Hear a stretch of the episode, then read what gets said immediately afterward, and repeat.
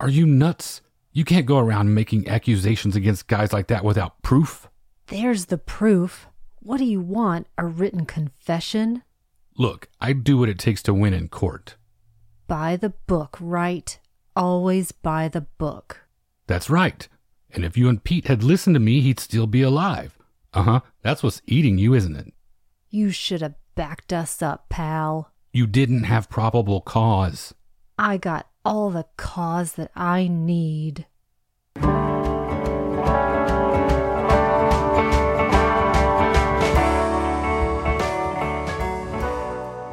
Welcome to the Magic Lantern Podcast, an ongoing informal discussion of the films we love and the things we love about them. I am Erica Long. And I am Cole Rolane. Each episode of the Magic Lantern will be devoted to one film that we alternately select, and we will discuss why it is significant to us. Just a note whether the film is a classic or a more contemporary title, this will be an in depth discussion that will include explicit plot details and potential spoilers. We had a quick turnaround from our Magic Jack o' Lantern episode to keep on our otherwise regular schedule. So here we are five days later at episode 90, and that is back to Erica's choice. What are we talking about today? Before I explain what we're going to be discussing, I do want to add a little caveat here. We're not going to shy away from language in this one, it's kind of woven into the film. So, parents, don't let your babies listen to this one, maybe, right now. Let them wait a few years. Now, having said that, October is a grueling month for us, maybe just for me, but I really feel it. We watched at least 31 films and recorded three main episodes and three bonus Patreon episodes. So we had to turn around, like you mentioned, and get out this first episode of November. This episode also coincides with voting for the midterm elections and everything that that's become fraught with. I had been thinking that I would do Boyhood if the elections went one way and maybe a Bergman if they went the other. and even that scope felt so overwhelming, especially as this episode comes out before we know the results.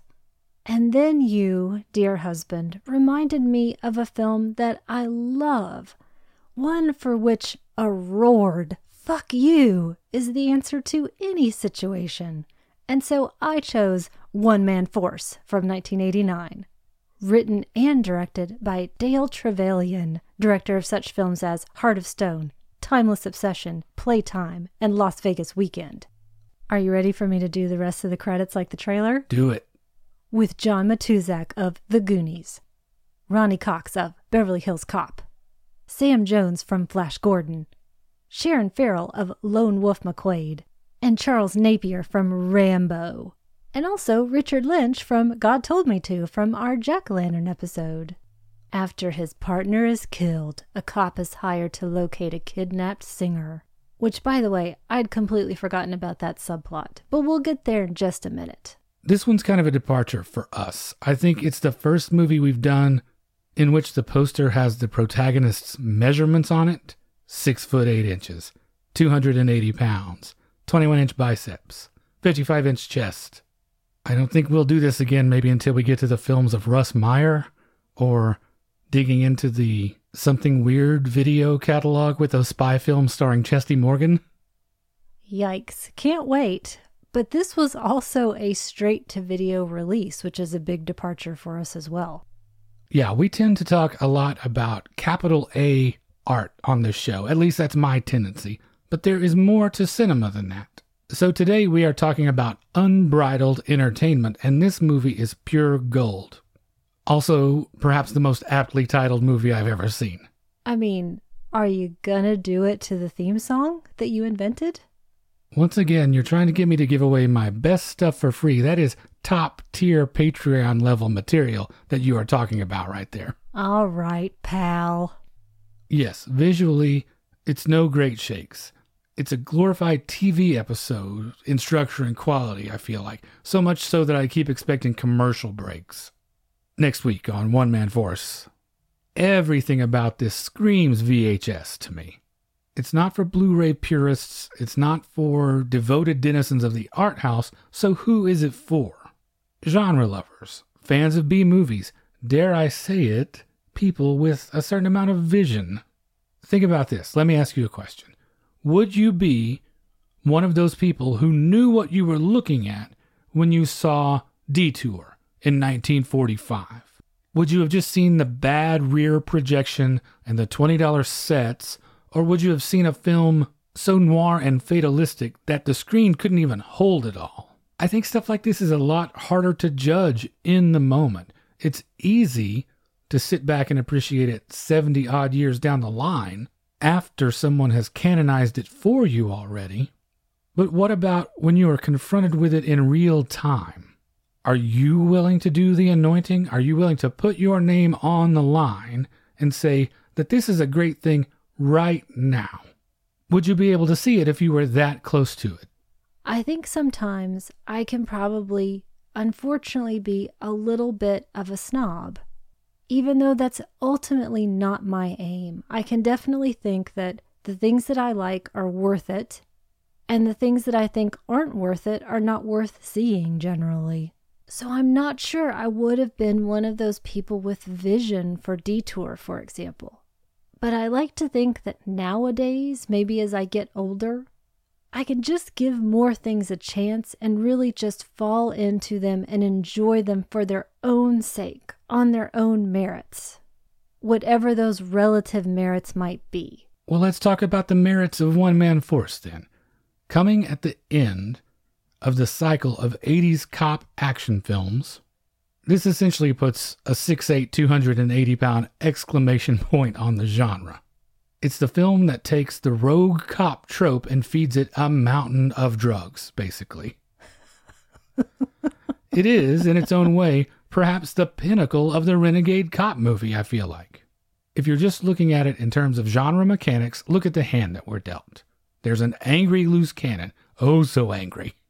He goes at it hammer and tong with his by the book supervisor. His partner is killed, which sets him on a path to vengeance he uncovers a bigger conspiracy that reaches its tentacles into the upper echelons. And did we mention he's a one man force? He's a one man force for good. You are absolutely dead set on giving away my best stuff. I can't help it. Ever since you started it, it's in my mind all the time. I walk around the house humming it. And it's pretty hummable. It is a synth knockoff of every cop score that came before it.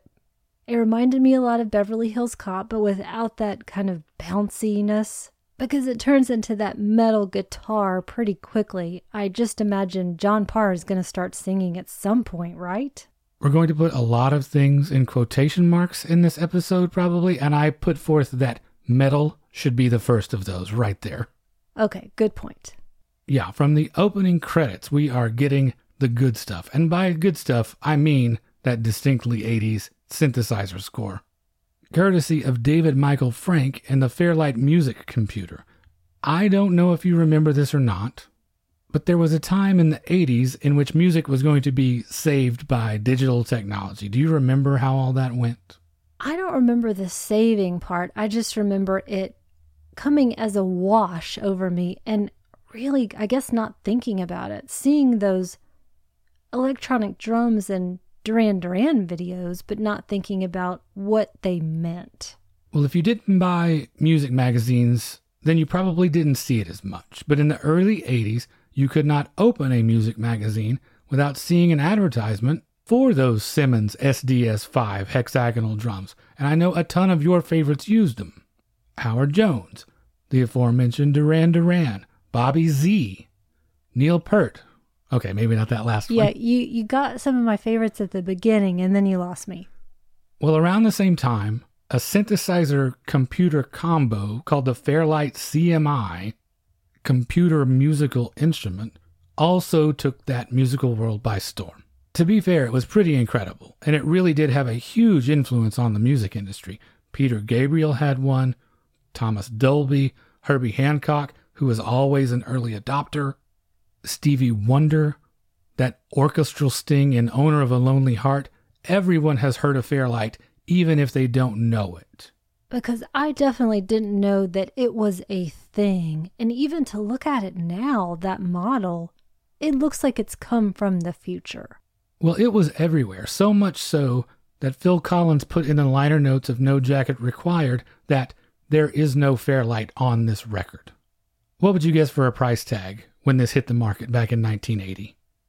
Wait, wait, wait, wait, wait a second though. I mean, anyone who has heard Sussudio or seen the video knows there was no Fairlight in there. That's all people.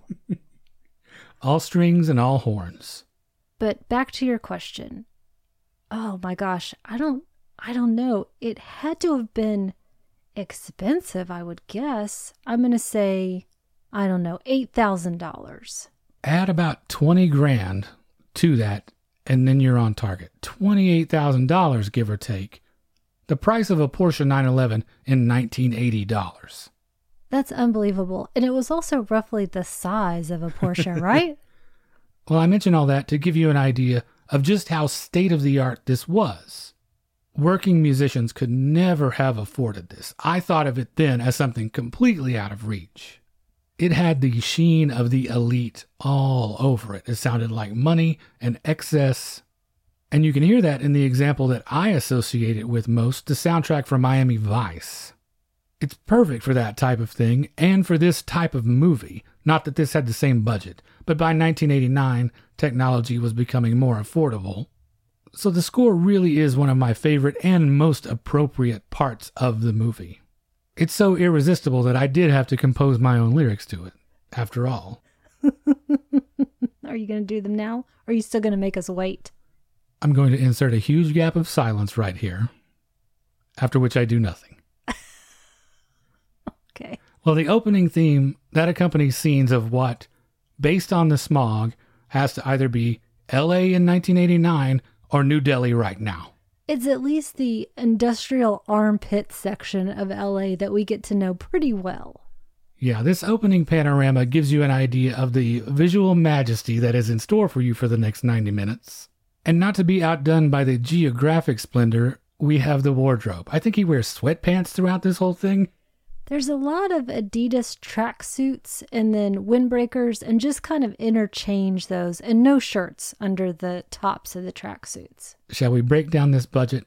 I think at least 80% of it obviously went to cocaine, the rest towards buying that used Fairlight to compose the score, and then some workout gear. That sounds fair.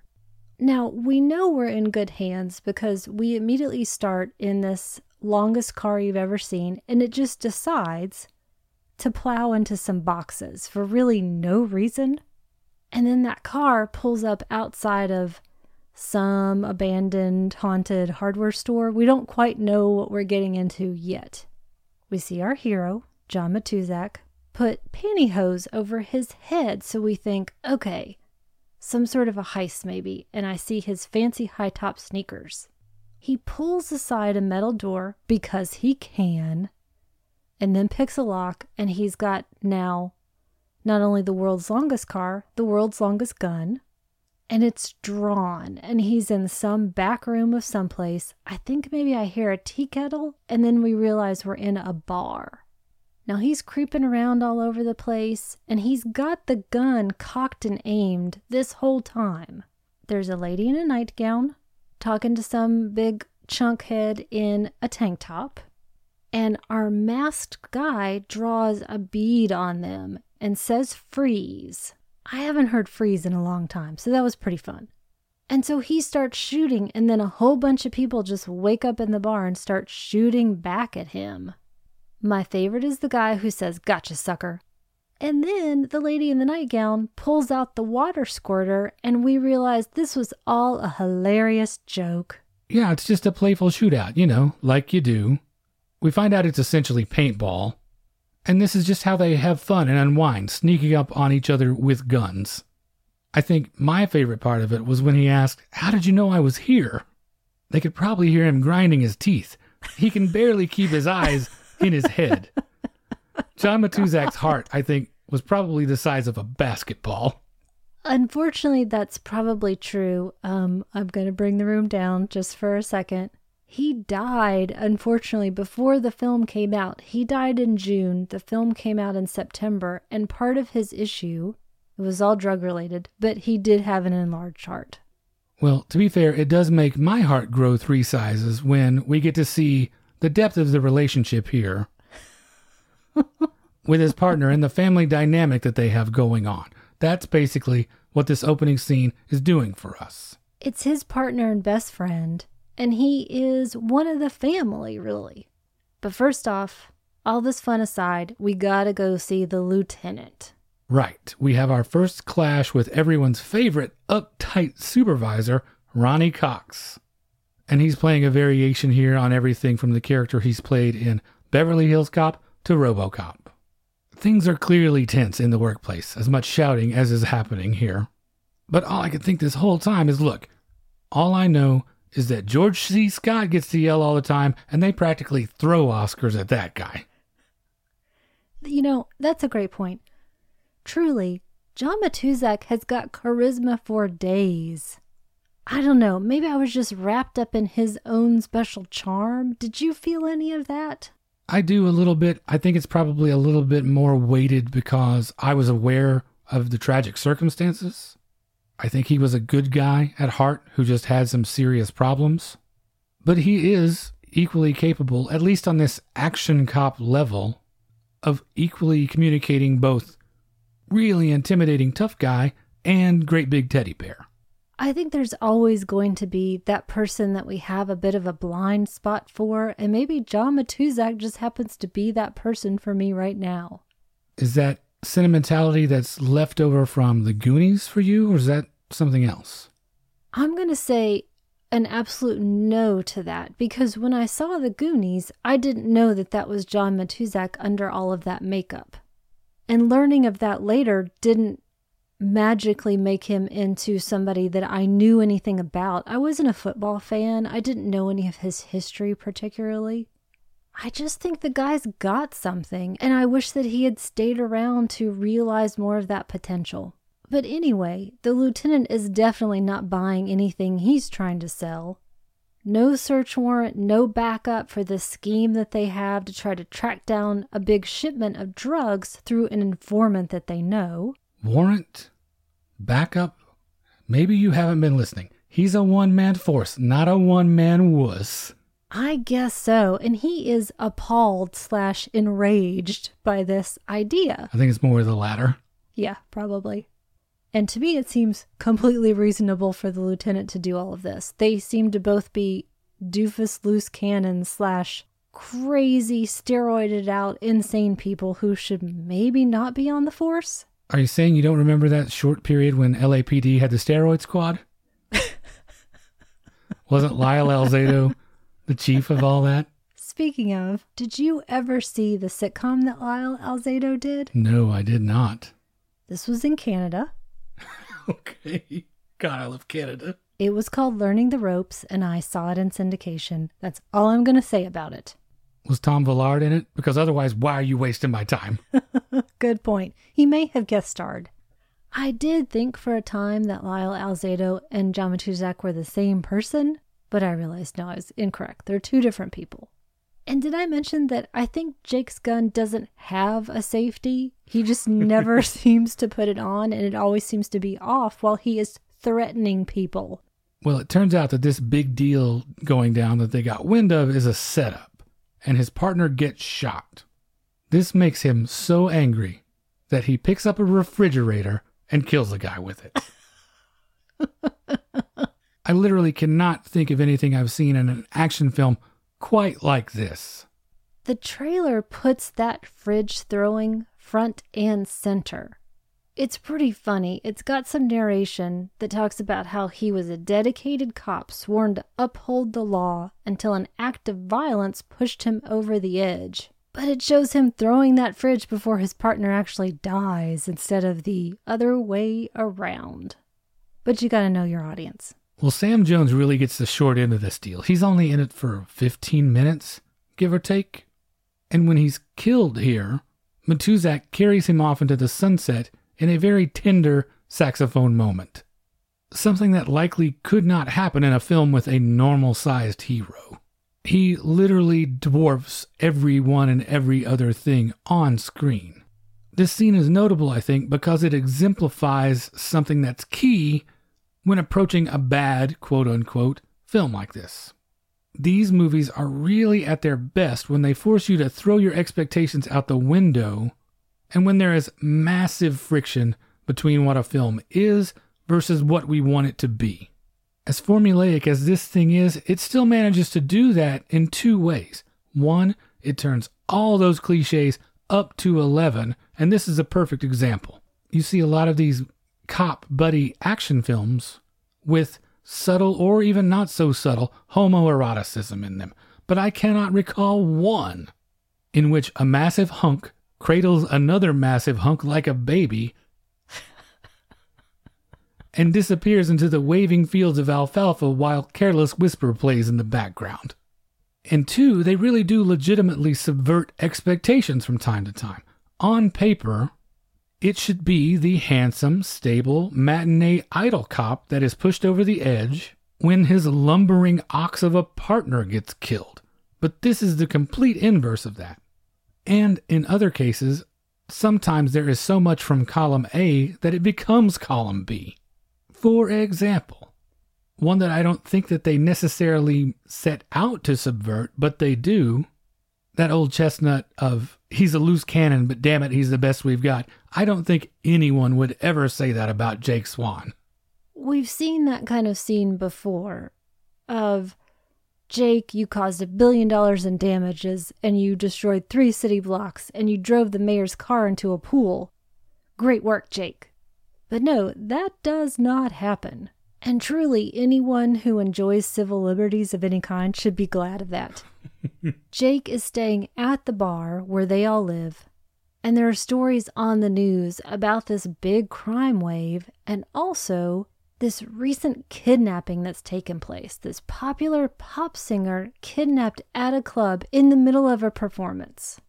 Um, once again, I take exception to that, and here our quotation marks come into play. She is a rock star. Their phrase, not mine. You are so true. I was trying to correct it. That's Stacey Q, by the way, of Two of Hearts fame. This kidnapping happens to get caught on film somehow, fortunately for comedy fans everywhere. Fortunately, from many camera angles as well. From this grainy footage, it looks like Stacey Q is performing at the Barstow Ramada Inn when the Beagle Boys come in and whisk her away until Scrooge McDuck coughs up the ransom.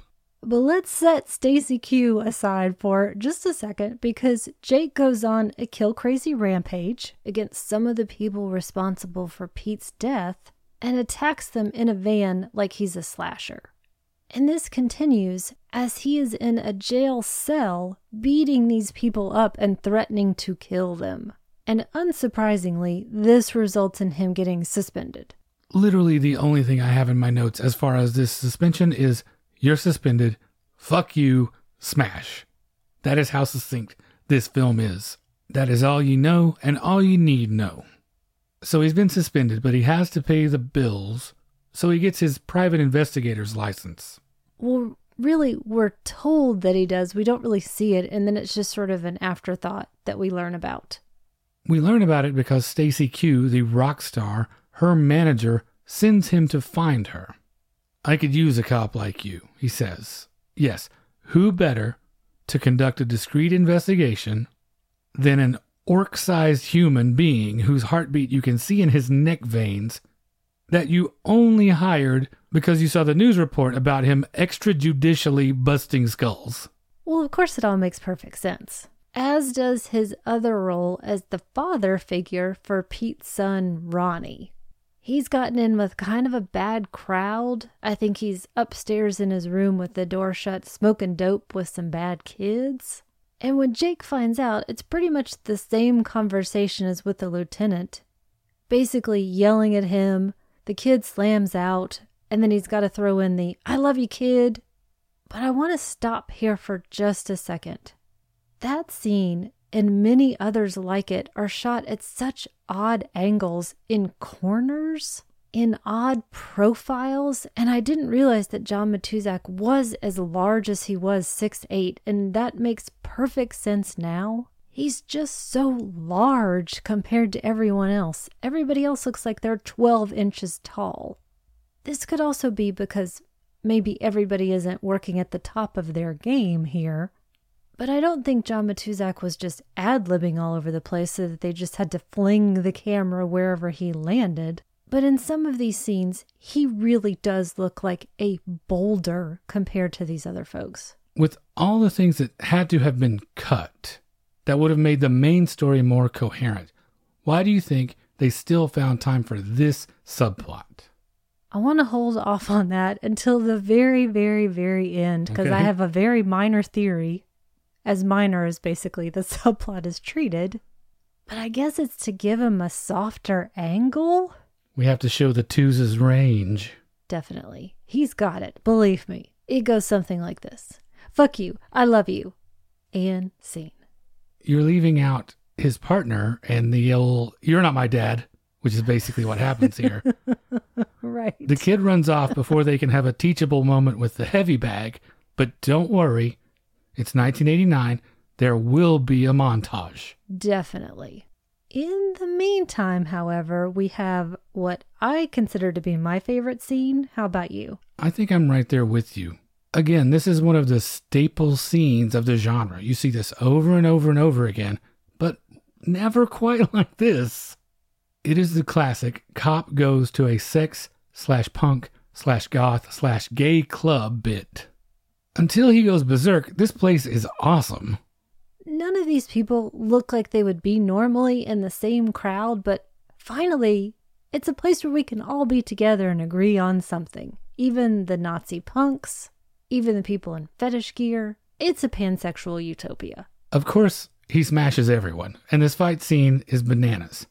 There's a guy in a safari outfit with a little person on a chain. A bantamweight Latino is in a human sized birdcage. Stefon, on his best day, could not come up with what is going on in this club. I mean, ostensibly, he's there to find people involved in this kidnapping, but he is 20 feet tall, so everyone can see him from any vantage point, but somehow he can't see the gang of these people until they walk right past him, and he still throws them around airplane style. I think it was this scene that led me to the metaphor that I feel like best sums up the proceedings here overall. This movie is all treble.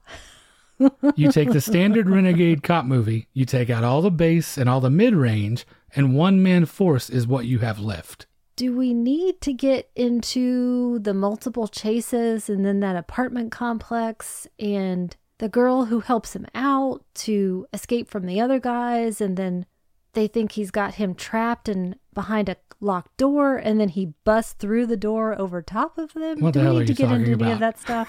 I don't I don't know to what end any of it was or where any of it goes, but it is fun. Well, we often talk about how the greatest sin a film can commit is being boring. One Man Force does not know the meaning of the word. If there's ever a quiet moment, it's only because he's hiding behind something for a few seconds, waiting to jump out and yell and smash someone with a hotel ice machine. Did that happen? In my mind, it did. Okay. It may have also in the movie. Well, obviously, he gets arrested. Sorry. That's okay.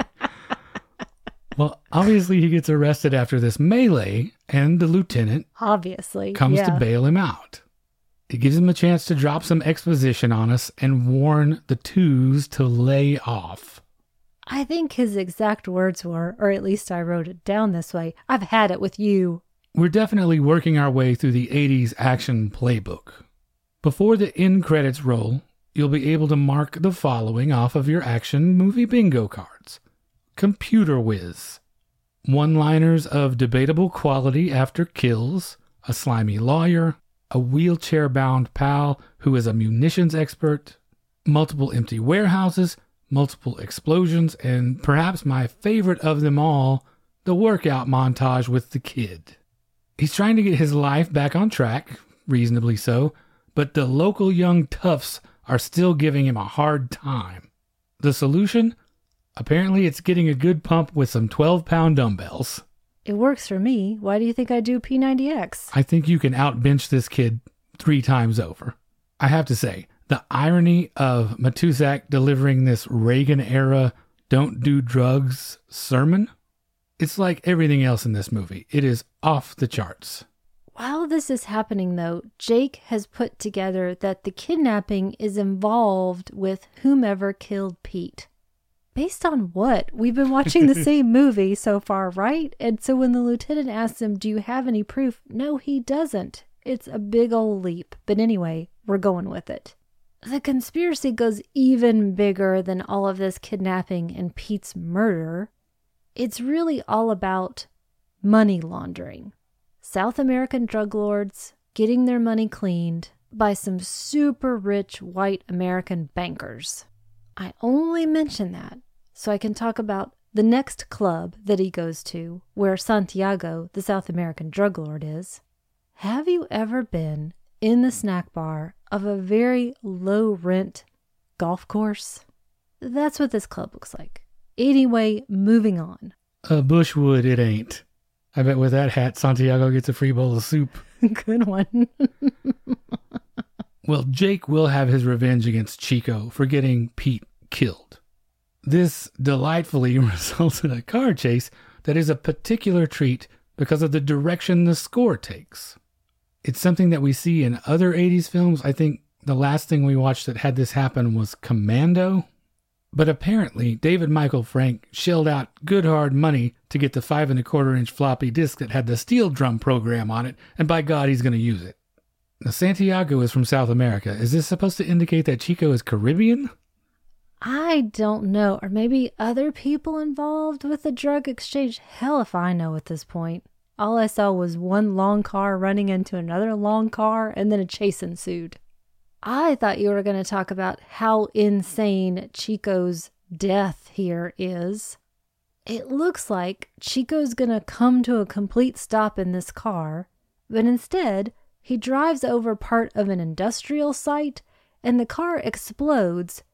The whole time, we hear Chico or someone on the soundtrack screaming. And Jake says, I'm going to get you, Chico, with 50 O's. Okay, Chico down, 50 to go. yet another visit to yet another club, and this time the charms of Matuszak are so irresistible. he, I mean, he is wearing a windbreaker and he talks about the size of his penis, and they're dancing to Falco. So, what else are you going to do?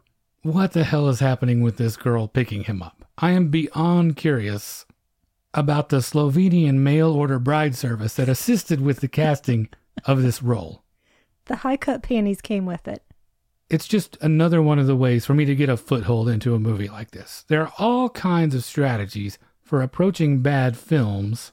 If you're a creator, you can learn to make good movies by watching bad ones. If it's just for entertainment, it simply boils down to going all in, I feel like. And the spectrum of that goes from surrendering completely to it on one end, all the way to bringing every single thing in your life to bear on it on the other end. Either way, just don't half ass it. That is just wasting everyone's time. If an element of it takes you out of the film in some way, that's not necessarily a negative. Go with it. These odd questions like this that it makes me ask are just one more way to relate to it. It makes me stop and think, these are real people. Think of them that way for a second. What would you say to these actors if you encountered them in real life and not on the internet? That might sound silly and maybe a little more effort than you intended to expend on one man force, but why even press play if you are not willing to engage with it and meet a film on its own level? At one point in my life, I was probably guilty of that. I was unable or unwilling to do that with films that I considered bad, quote unquote. I'm glad I got over it because look at what I would have missed out on. Thundercrack. That's a piece of genius. One of these days, that is going to end up on this show. Nope. Well, I guess if you get a guest host, I'll be out of town that week. I was hoping you would show up as your alter ego, the Greasy Strangler, and help me do that one. I would have to. That is a good idea. Let's file that one away. Well, he's been seduced and tricked, and he's tortured and beaten because of it. Well, it turns out he was right, at least in part, because this place that he's been brought to, he's inside some stables, and there is Leah, our missing rock singer. Don't get too attached to her because we don't really see her again, even as she's begging him to get her out of there. For now, he can only get himself out and then try to bring back some help. And that brings us to what, for my money, is hands down the best action sequence of the entire film. 100% agreed. He comes to in the back of a pickup truck and has to incapacitate first the passenger and then the driver, whom he ends up choking while the guy is driving the truck that he is hanging from the side of. You just got one man forced. This is all while they're driving on a winding cliff road, and you forgot to mention that he was nailed inside of a box. He had to get out of that first to then choke this guy out. This guy's a regular six foot eight Doug Henning. I thought he was a ice skater. I think he is somebody else. He looks like one. He's kind of willowy and very lithe, but he is full of illusions. Well, you mentioned that Stacey Q doesn't make it very far. In fact, she dead. Someone is cleaning up loose ends. This all comes back to Jake's theory again, connecting all of these loose ends because we don't really see any of it happen. We just see the dead bodies. And his explanation is plausible enough, so let's just go with it. Now it's time to bring it all home to the rich guys pulling the strings. He leans on this slimy lawyer, records his confession. I think the only archetype missing from this whole thing was an art dealer. Where was the art dealer in this? Maybe import export. Okay. You know who could sniff that out? Some legal eagles. That's what we need here. Some love touch. Gross. well, this just proves that Jake was right all along. He takes this recorded evidence to the lieutenant. The lieutenant finally sees it his way. After all this time, I guess whatever low bar for burden of proof that is necessary has been met, and so we're all heading towards this final showdown. Forget it, Jake. It's El Monte. That's a super deep cut from the film. I don't know. Do you need more proof? I hope not, because I really didn't follow much of it. Who needs proof when you've got a tank? What is it that Chekhov says about tanks? One must never place a loaded tank on screen that isn't going to go off. Because one second it's 1989 Los Angeles, and then all of a sudden it's Escape from New York up in here. Every barrel at this construction site somehow mysteriously now contains a garbage fire. There are these explosions that look more like a fireworks display when it comes down to it. And we discover, shock of all shocks, the lieutenant has sold him out. Which honestly is too bad because he's been right the whole time. Jake didn't have any proof, any probable cause. He couldn't have won it in court. He was completely on the wrong side of this. But the lieutenant apparently had a gambling problem, so that's how he got in with the bad guys. How they always get you. It's true. Or if it's not that, it's drugs. Or if it's not that, it's prostitutes, etc., etc. The saddest part for me here at the end is that Robert Tessier meets his grisly and undignified end right here. Side note, I love Robert Tessier. Do you? If you grew up like I did with a certain strain of 70s action films, specifically those of Hal Needham, then you were intimately acquainted with that bald head. He was one of the greatest stuntmen out there, and whenever you needed a quality heavy in the 70s, you called Robert Tessier. You see him in The Longest Yard and Hooper and Cannonball Run. He's a bare knuckle fighter against Charles Bronson in Hard Times. He's one of the reasons that the very first cinema related thing I ever wanted to be when I was little was a stuntman. Between Hal Needham films and Evel Knievel, it's a wonder that I lived to see 11 years old. I was jumping my bike over ditches, jumping off roofs with a sheet to see if a parachute would work, choreographing fake fights. I love stuntmen, and he was one of my absolute favorites. I think this was probably a first for him in his career, getting smashed with a Pepsi machine. It's the second time Matuszak picks up a massive piece of machinery and squashes someone with it. And it occurs to me right here that if Die Hard is the Christmas action movie, then this is the Festivus equivalent because it is 98% airing of grievances and feats of strength. It's true. Does that mean that I get to take the death of Richard Lynch here? Oh, yeah. Take it away. Oh, Lord. Jake makes the bad guy, Adams, climb a billboard, throws him off of it. Adams is screaming the whole time as he falls through glass, Meanwhile, he is attached by the leg to a rope, so he swings into one of these convenient fires and burns to death, Chico style, screaming the entire time. It really is one of the great dispatchings of a villain in all of 80s action film. But the end, everything's fine, let's go home. Which is literally the line as he throws his arms around the shoulders of his dead partner's wife and son, and they walk off into the sunset. I think technically sunrise. It always seems to be the next Oh. morning after something that happened at night. You're right, my fault.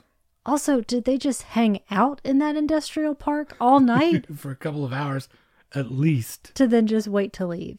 I did notice one thing was missing here. No one was sitting on an ambulance with a blanket thrown around their shoulders. Very good point. Now, going back to your question from earlier, was all of this just a setup to then show us that he's going to be the new husband and father? Or it's all just fairly avuncular? I don't know.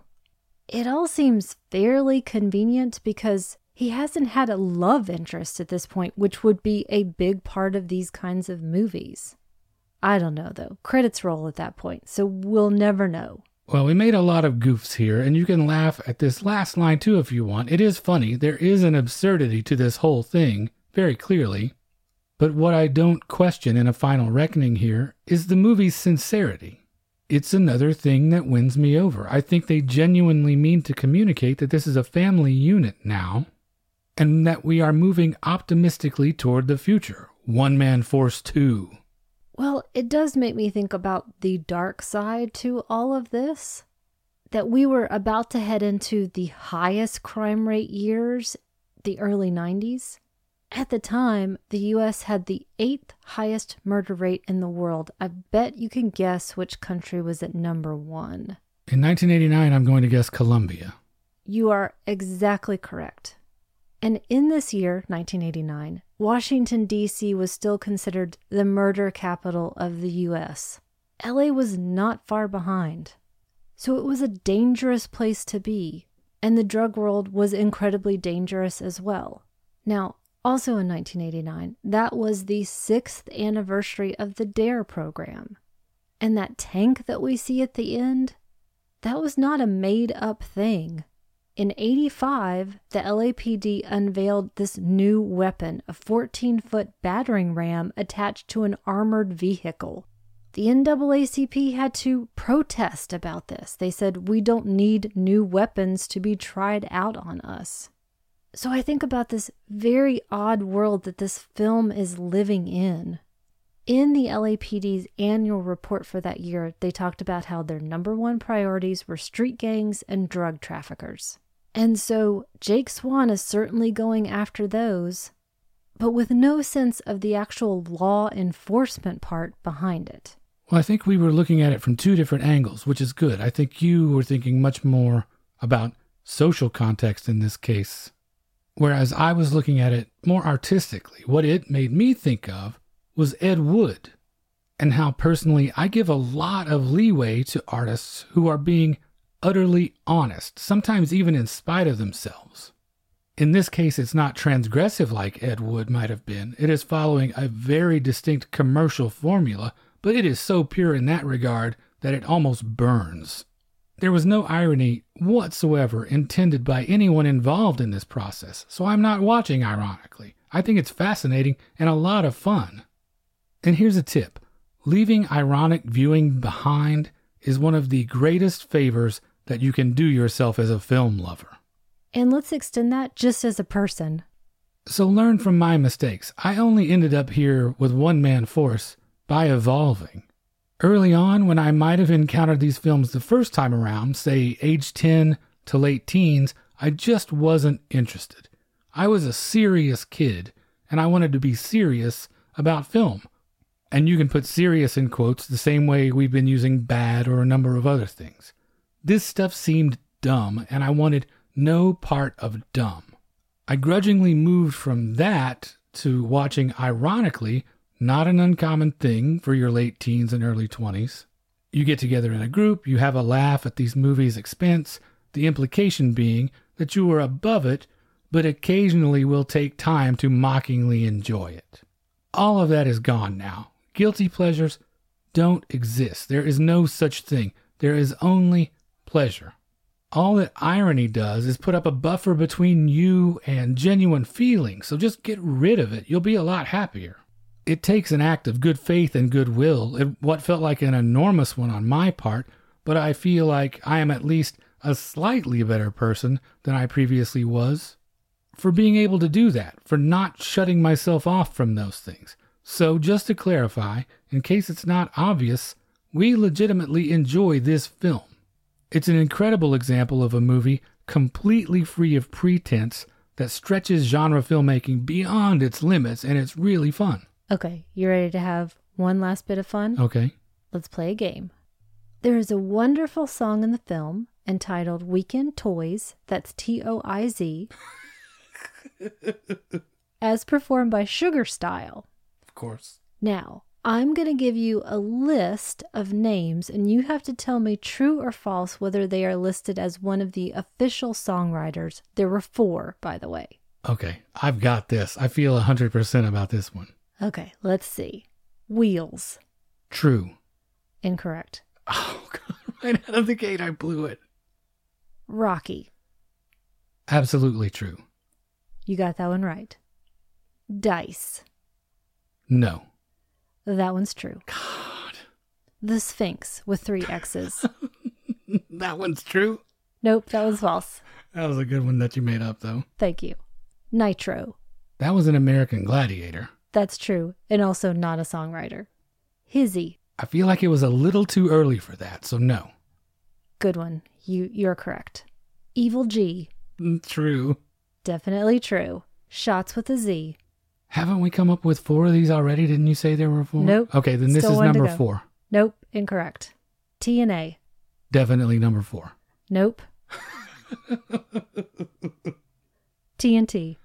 That's Travis Trudell. It is, and it's also the fourth songwriter. Well, Travis, I hope you're reaping great royalties from that out there somewhere. Well, they just don't make them like this anymore. I think that's obvious. But just as importantly, the proper method of delivery is almost gone too. This is a movie tailor made to be grabbed off the video store shelf when you can't decide on anything else. One Man Force was rented 10,000 times following a conversation just like this. What about this? Just get it. And that's how some of life's greatest discoveries were made. The only way it will be discovered now is if people tell other people about it. There's no stumbling across it on your video store shelf anymore, unless you live in Austin or Seattle, probably. So we're telling people.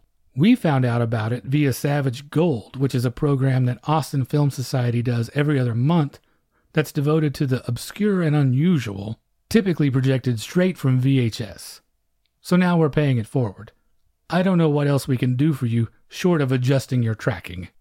Do you think we covered it as far as why you chose it, why you feel like it's worthwhile for people to see?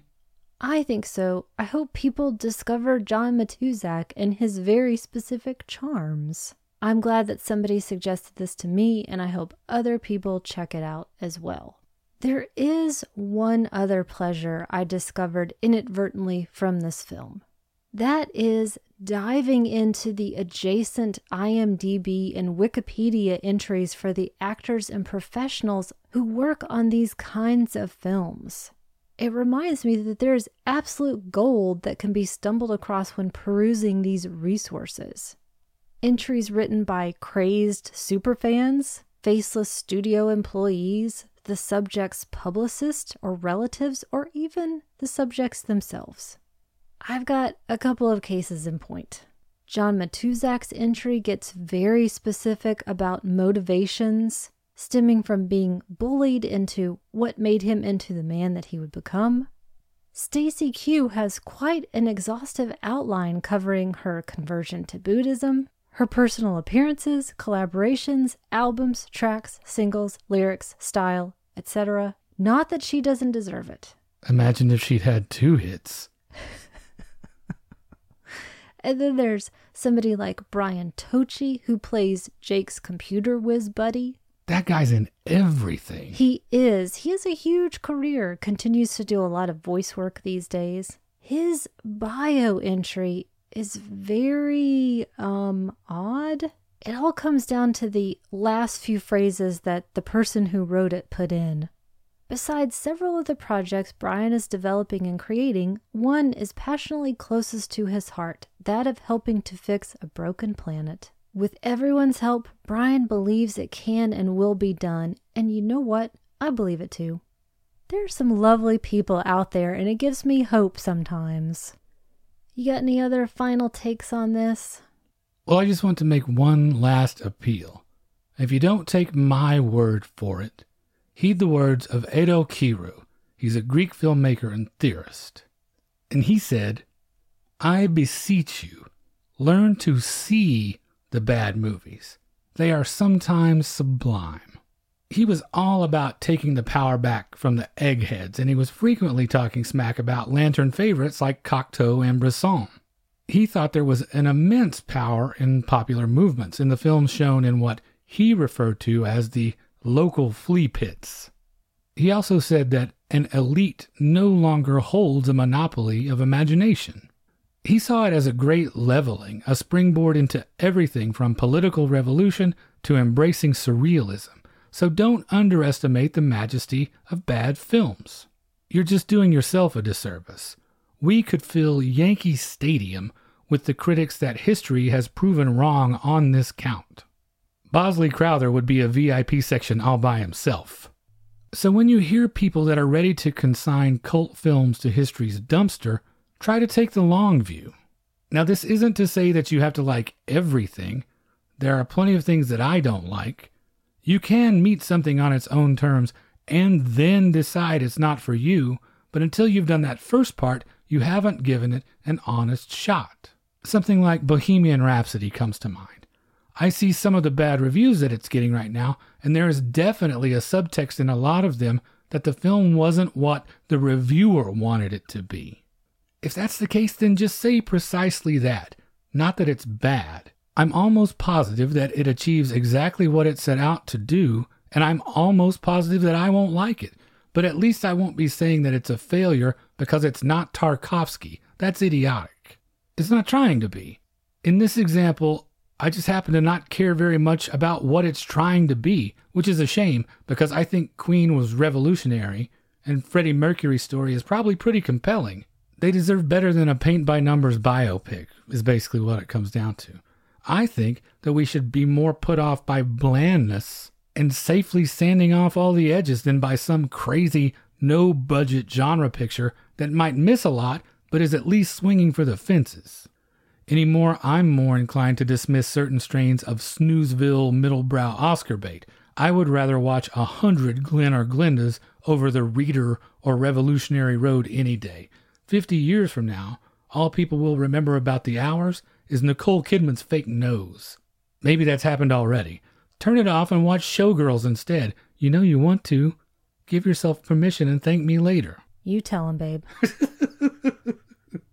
What's your recommendation? The store where I bought my soapbox? well, it is about the magic of film and the power it has to change lives. I chose Chuck Norris versus Communism from 2015, directed by Ilinca Kalugareanu. It's a documentary about communist Romania and the thousands of Western films on bootleg VHS tapes, mostly action movies that were smuggled behind the Iron Curtain. I got to see this one on PBS, and it is wonderful to watch people explain how a single film opened their mind. Whether that was Last Tango in Paris, which one woman described like being struck by lightning, or even Lone Wolf McQuade, which gave viewers a very unique idea of the West. The film mixes reenactment with reminiscences from citizens who lived through that time and who literally shared the tapes. You get what I did there? It's a good one. Because we went to see MST3K today. Anyway, Another really fun section is viewers talking about how they began to make a mental image of the woman who was almost solely responsible for doing all of the dubbing on these films. So I highly recommend it. And how about you? Before I do mine, that's a great recommendation. I think that's exactly the kind of thing it captures what I'm talking about. We can look down our nose at Cannon Films, for instance, or Golan Globus all we like, but we're taking an awful lot for granted if we did not have access to those things or anything like that. If movies were that hard to come by that it was a criminal act to possess them, those things would be worth their weight in gold. I really like that one too. That's a great choice. My choice is Fateful Findings from 2013. oh, Lord. Directed, written, produced, cast, edited, and catered by one Neil Breen, who also stars in it, along with Jennifer Autry, Clara Landrat, and Danielle Andrade. It's about a computer scientist that reunites with a childhood friend and hacks into government databases while facing the dire and fateful consequences of his mystical abilities that he obtained as a child. Story of my life. It has to be seen to be believed by any tangible, measurable, traditional filmmaking metric, it is a complete failure. The phrase gross incompetence comes to mind. It's a good thing that it completely transcends that, and that is an act of sheer will by Neil Breen himself. He is without a doubt a true auteur. His vision is so uniquely bizarre, homemade, and self aggrandizing that I can safely say no one but Neil Breen could have made this movie. That sincerity thing I was talking about, Neil Breen means this movie possibly more than anything anyone else has ever done. I salute his absolute confidence in himself and his utter devotion to his wacky dream. This one is destined to go down in cinema history as one of the all time greats of the cult film pantheon. So, once again, that's to uh, a him. Great recommendations. Chuck Norris versus Communism and Fateful Findings. And that brings us to the end of episode 90. First and foremost, we want to say a special thanks to Greg Nordland for bumping up his Patreon pledge this week. We appreciate that a great deal. If what we do here is valuable to you and you would like to support the show, we would certainly love for you to check out our Patreon at patreon.com slash magiclantern.